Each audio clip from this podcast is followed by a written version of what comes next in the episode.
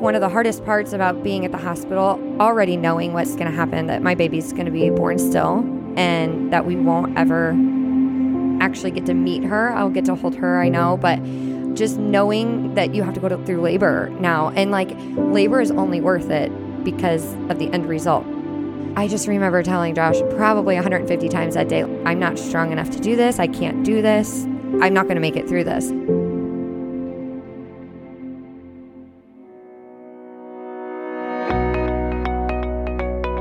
Travel down life's highway, navigating personal and professional connections can be challenging. But here on Destination Connections, Kelsey and Robin will explore their 10 travel tips to help guide your journey. So, buckle up and enjoy the drive. Remember, everyone you meet is afraid of something, loves something, and has lost something. Today, we're going to be talking about that. We are. There's a lot to unpack there. Yes, it's a really good quote to keep in mind when connecting with people, anytime you come face to face with someone, really. And today's guest, I love her to talk about the tip of being pleasant and specifically the reflection question what battle are they facing right now? Because Ashley has a battle that's not necessarily always visible to everyone. So thanks for coming, Ashley. Thanks for having me. I'm excited to be here. Why don't we just talk a little bit about when you found out you were pregnant with Kinzer up to the um, gender reveal? It was about three and a half years ago. I found out that I was pregnant with my fifth child. I have four beautiful, wonderful little girls, and then I found out I'm pregnant. So when I find out, I'm actually kind of upset. Mm-hmm. So my husband, Josh, and I, we were good with four and thought that that was going to be great. What kind of crazy person has more than four kids, really? Uh, right? right? No, not, that's not mine. so that's kind of where we were. We went to the doctor's appointment, and my thought process is, well, maybe this is our boy. I mean, I kind of want a boy. My husband, we met playing sports in college, so we're like sporty and you know, maybe we can have a boy. So because your girls, for the most part, are not sporty. No. And well, at that time, they're all little, but yeah. at least the one was definitely not sporty, the oldest one. So we are cruising along. It was weird though, because I was kind of hesitant to tell people that I was pregnant. And I don't know why. I hadn't been before.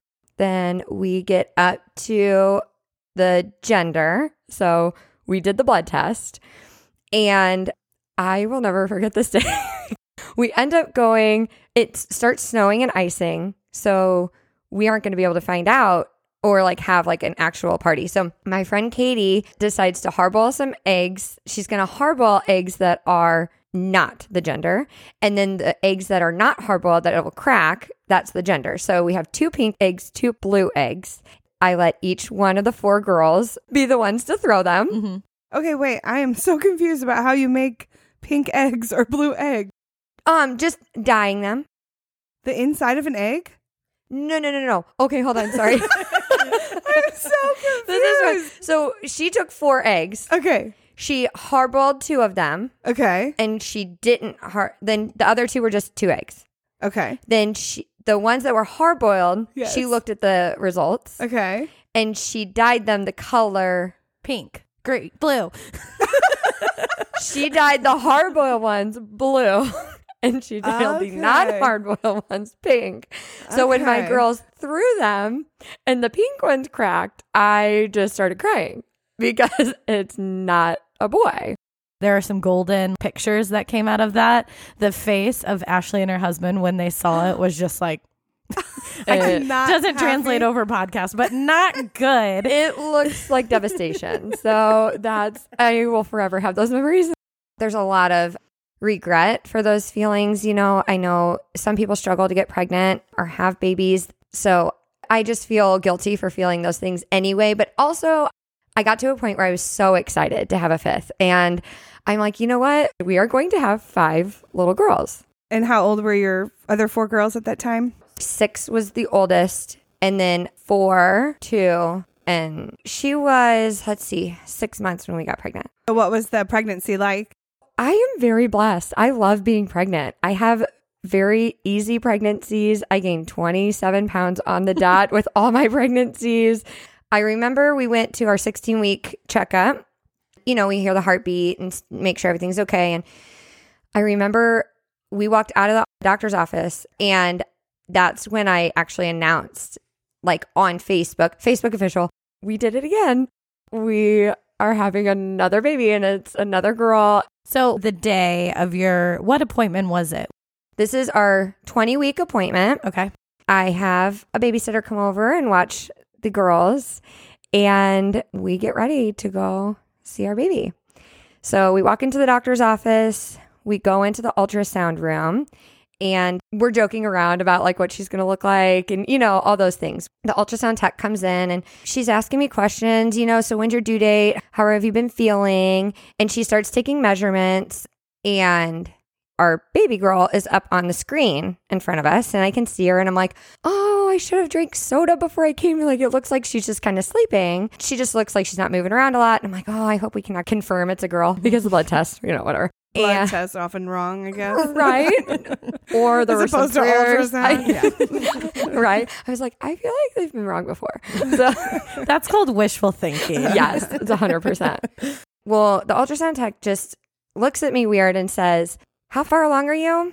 And I tell her, My due date's July 5th. And she was like, There's something going on. So I have to go out and I'll be right back. So I look at my husband. I'm like, Okay, this is annoying, but whatever. Like, I just want to see my baby, right?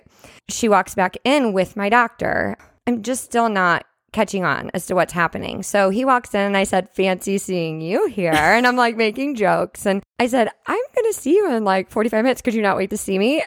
So he comes over and he says, Hey, Ash, I have to talk to you. And he puts his hand on my leg. All I remember is just saying, No, please, no, please stop. I don't want you to talk to me. I can't handle this. He's like, You know, it looks like it's been at least like 10 days. We can't really know for sure, but she just hasn't been growing and we can't find a heartbeat. And I'm just really sorry. And it's awkward. It's tough. He says he's not doing deliveries until Thursday. This is on Tuesday. And I was like, no, I want to have her now. I go home and I pack a bag. It's just disbelief, really.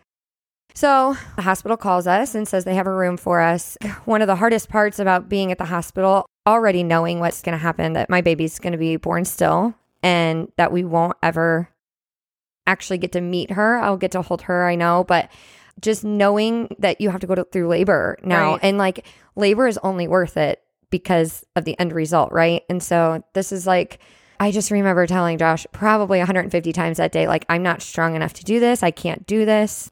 I'm not going to make it through this. So we go up to the room and there's a baby bed and there's all the baby stuff for when the baby comes and I immediately just collapse.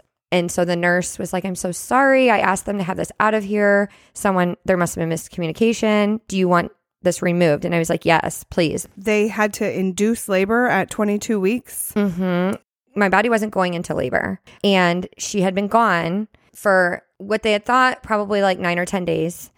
So they were just saying, like, yeah, we're going to have to break your water and you're going to go into labor. And so the nurses come in and they just kind of warn you. And my doctor came in and talked to me, the one that delivered Kinzer, and he says, You're going to experience all the contractions. You're going to, it's going to feel the same as your other four. So if you want an epidural, and I was like, yeah, this is painful enough. Like I'm hurting on the inside. I just, I don't want any more pain. We were checked in by like nine. They broke my water and induced me. And I had Kinzer at six in the morning. They just kept saying, you know, she'll be little. She might come out without you having to push. And we don't want you to push because your body will like take care of it.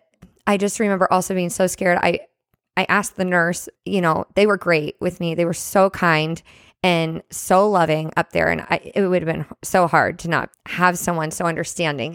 She sat in there with me for at least a couple of hours, did not tend to one other patient. They had their other nurses running around helping other patients because I was just so scared that she was going to come out. And because I had the epidural, that maybe I wouldn't know, or I, I just didn't want to have to like pick her up. I just didn't know. Uncharted territory. Yeah, Yeah. very much. So I end up having Kinzer, and the doctor's in there whenever I go into labor. Her dad got to cut the cord, and you know, they wrap her up and we get to hold her. She was, they said it had actually been probably a little more than 10 days. So she started to discolor. It was it, it was tough. And did they know why um, she quit growing? And yes, we could have done an autopsy. Our doctor was like, look, this isn't a hundred percent, but the cord was wrapped around her neck four times. And he's like, I'm telling you, like, this is pretty much what happened. Mm-hmm. At the end of the day, we have this baby girl. We give her a name, Kinzer Serenity, serenity meaning peace. My husband and I just broke. We were really broken for a long time. leaving the hospital, what was that like? That was actually the hardest part after having her. Mhm. So they do hand and footprints. I mean, I have her little prints. They have these women that go up and they make these little tiny knit hats for the little tiny stillborns just to have something to remember them.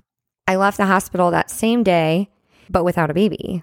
So I have a belly and I'm bleeding and I have all the signs of of birth and having a baby, but I don't have a baby. I have to leave her at the hospital and that was so tough. You were saying when you left the hospital, you had to be wheeled out as if you just gave birth to a baby and were bringing them home. You know, you had a belly as if you had just given birth to a baby and were bringing her home. Um, physically, what were those next few weeks and months like for you as far as comparable with having a live baby that you brought home with you? Yeah, I had all the things happen. Like I said, I was bleeding and I was going to have to end up having a checkup six weeks out or whatever. But I think the biggest shocker for me is a few days after I got home, I just remember waking up in the middle of the night and my shirt was wet. I don't know if the doctor just forgot to tell me or if I didn't hear it or what, but my milk came in. I just remember that being absolutely devastating. When I when I was home, that was that was so tough because I struggled to breastfeed even my my first girls. So just the fact that I could even get milk in at 22 weeks, why my body didn't realize you don't have a baby to feed and I'm not trying to feed. So that was that was horrible. And then just the regular stuff, you know, no working out or anything for 6 weeks. I mean, it was a full on labor. You had just become Facebook official, pregnant for the fifth time. How did you tell others? That night I get home, I had actually posted some lyrics on Facebook. It's a Christian song, Lauren Daigle. When you don't move the mountains, I'm needing you to move. When you don't part the waters, I wish I could walk through. When you don't give the answers as I cry out to you, I will trust in you. I put that out on Facebook. Then my aunt and my uncle reach out to my mom, and I had a couple people say, Are you okay? You know, what's going on? But we really wanted to tell family first. And Josh, my husband, played baseball. And so he was supposed to be leaving five days after we had her to go down to spring training. I wanted him to be able to go and do what he does. I made a lot of phone calls. Our church community actually ended up reaching out to a bunch of our friends. They set up meal plan and for 16 days I didn't make a dinner. I didn't have to go to a grocery store. My kids were brought presents. When people came and like dropped off dinners and stuff, I would invite some of the ones I wanted to talk to, or if I needed, you know, someone there, they would stay and read books. I don't know that I could have gotten out of bed. I had to. I had four kids at home, but without the support of my family and my friends and our church community and stuff, it's not something you can do alone. What was your relationship like with Josh? Because that's an interesting dynamic of ideally, you know, he's being a rock and support for you, but also he's grieving and he's healing. So you guys kind of have to be that for each other while you're both in like this horrible place. Yes, he's an amazing dad and he's a great husband, and we're best friends. He's quieter, like I'm the social bug and I'm the talker. And so he holds a lot of his stuff inside. And I don't want to speak for him necessarily, but I know he was really, really struggling. I think a lot of times the focus goes onto the mom because I did just go through labor and I'm in physical pain and emotional pain. I mean, he was devastated. I mean, he just lost a child. And a lot of times that's overlooked. The dads are overlooked. We had doubts. Like, we just didn't know what to do. Like, do you not go and go down and try to get a job and play baseball? You can't do anything for me. Like, I'm heartbroken. I'm the way I'm going to be, whether you're here or not. Yeah.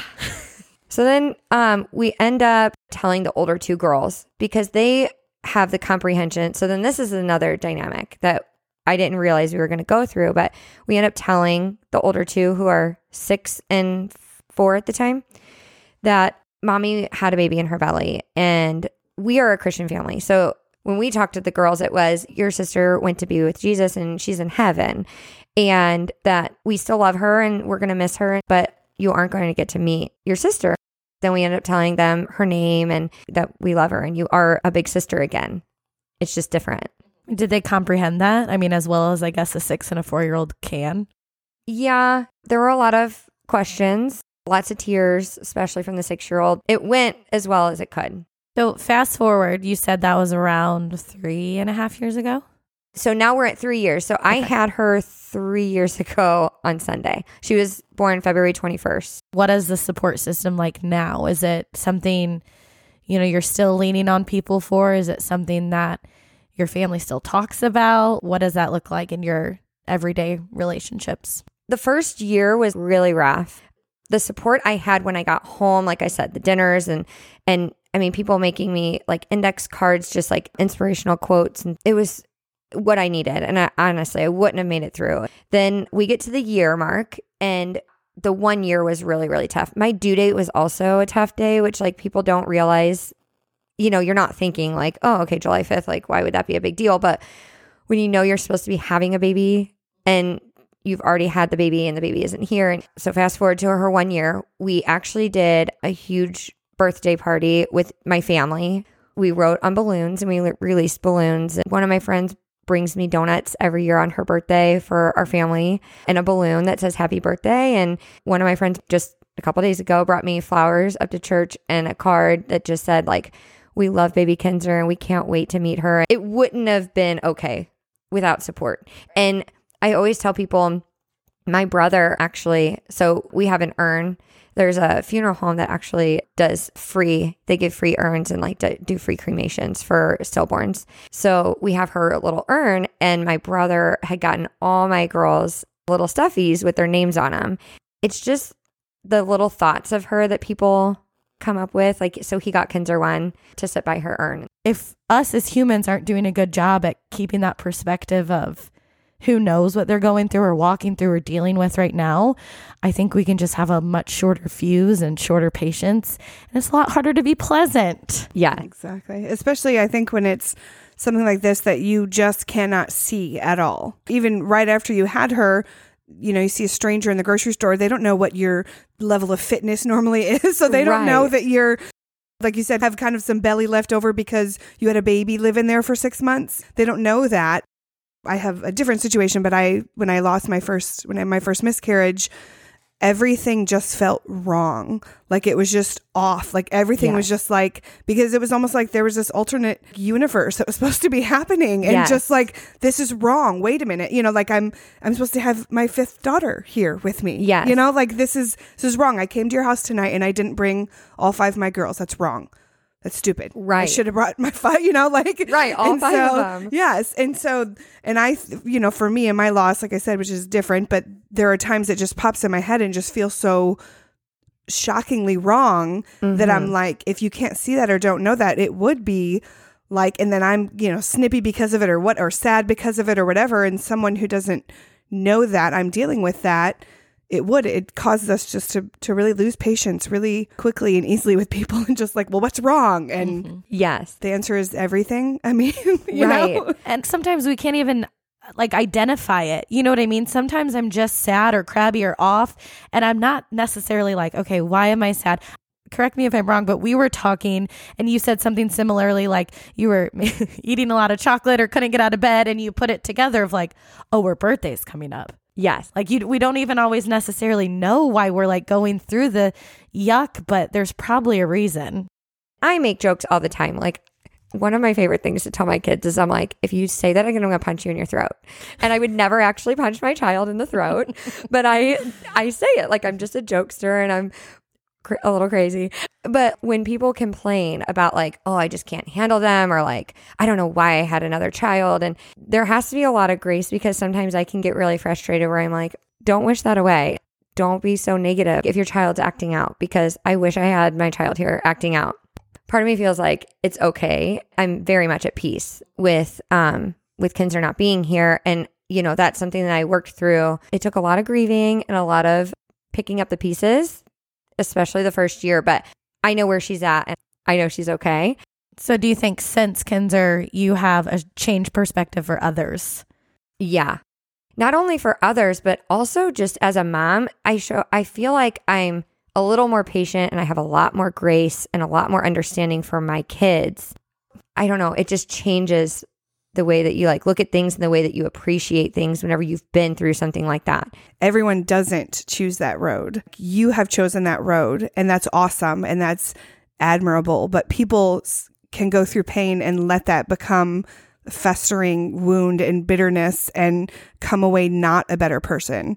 So like I think you need to be proud of yourself that you have let that soften you and come to a place where you mm-hmm. understand yourself and others better because not everybody does that, unfortunately.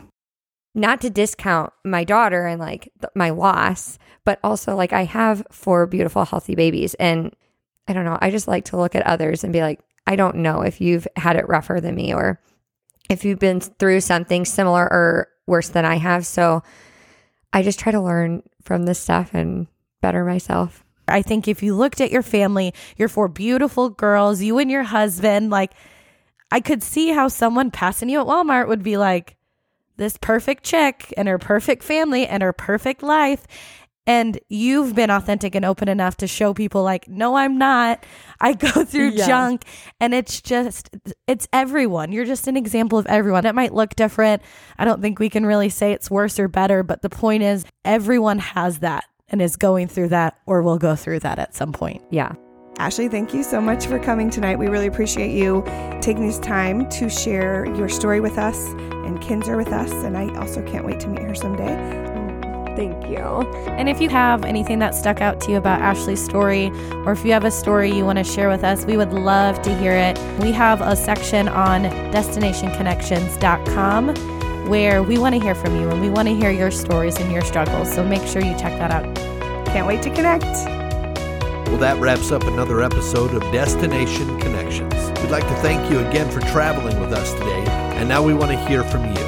We'd love to hear your story, how these travel tips have affected you, or any questions or comments you may have. And make sure you check out our website at destinationconnections.com. And please leave us an email for our mailbag episode. Also, make sure you like and follow our Facebook and Instagram pages at Destination Connections. Till next time, we can't wait to connect.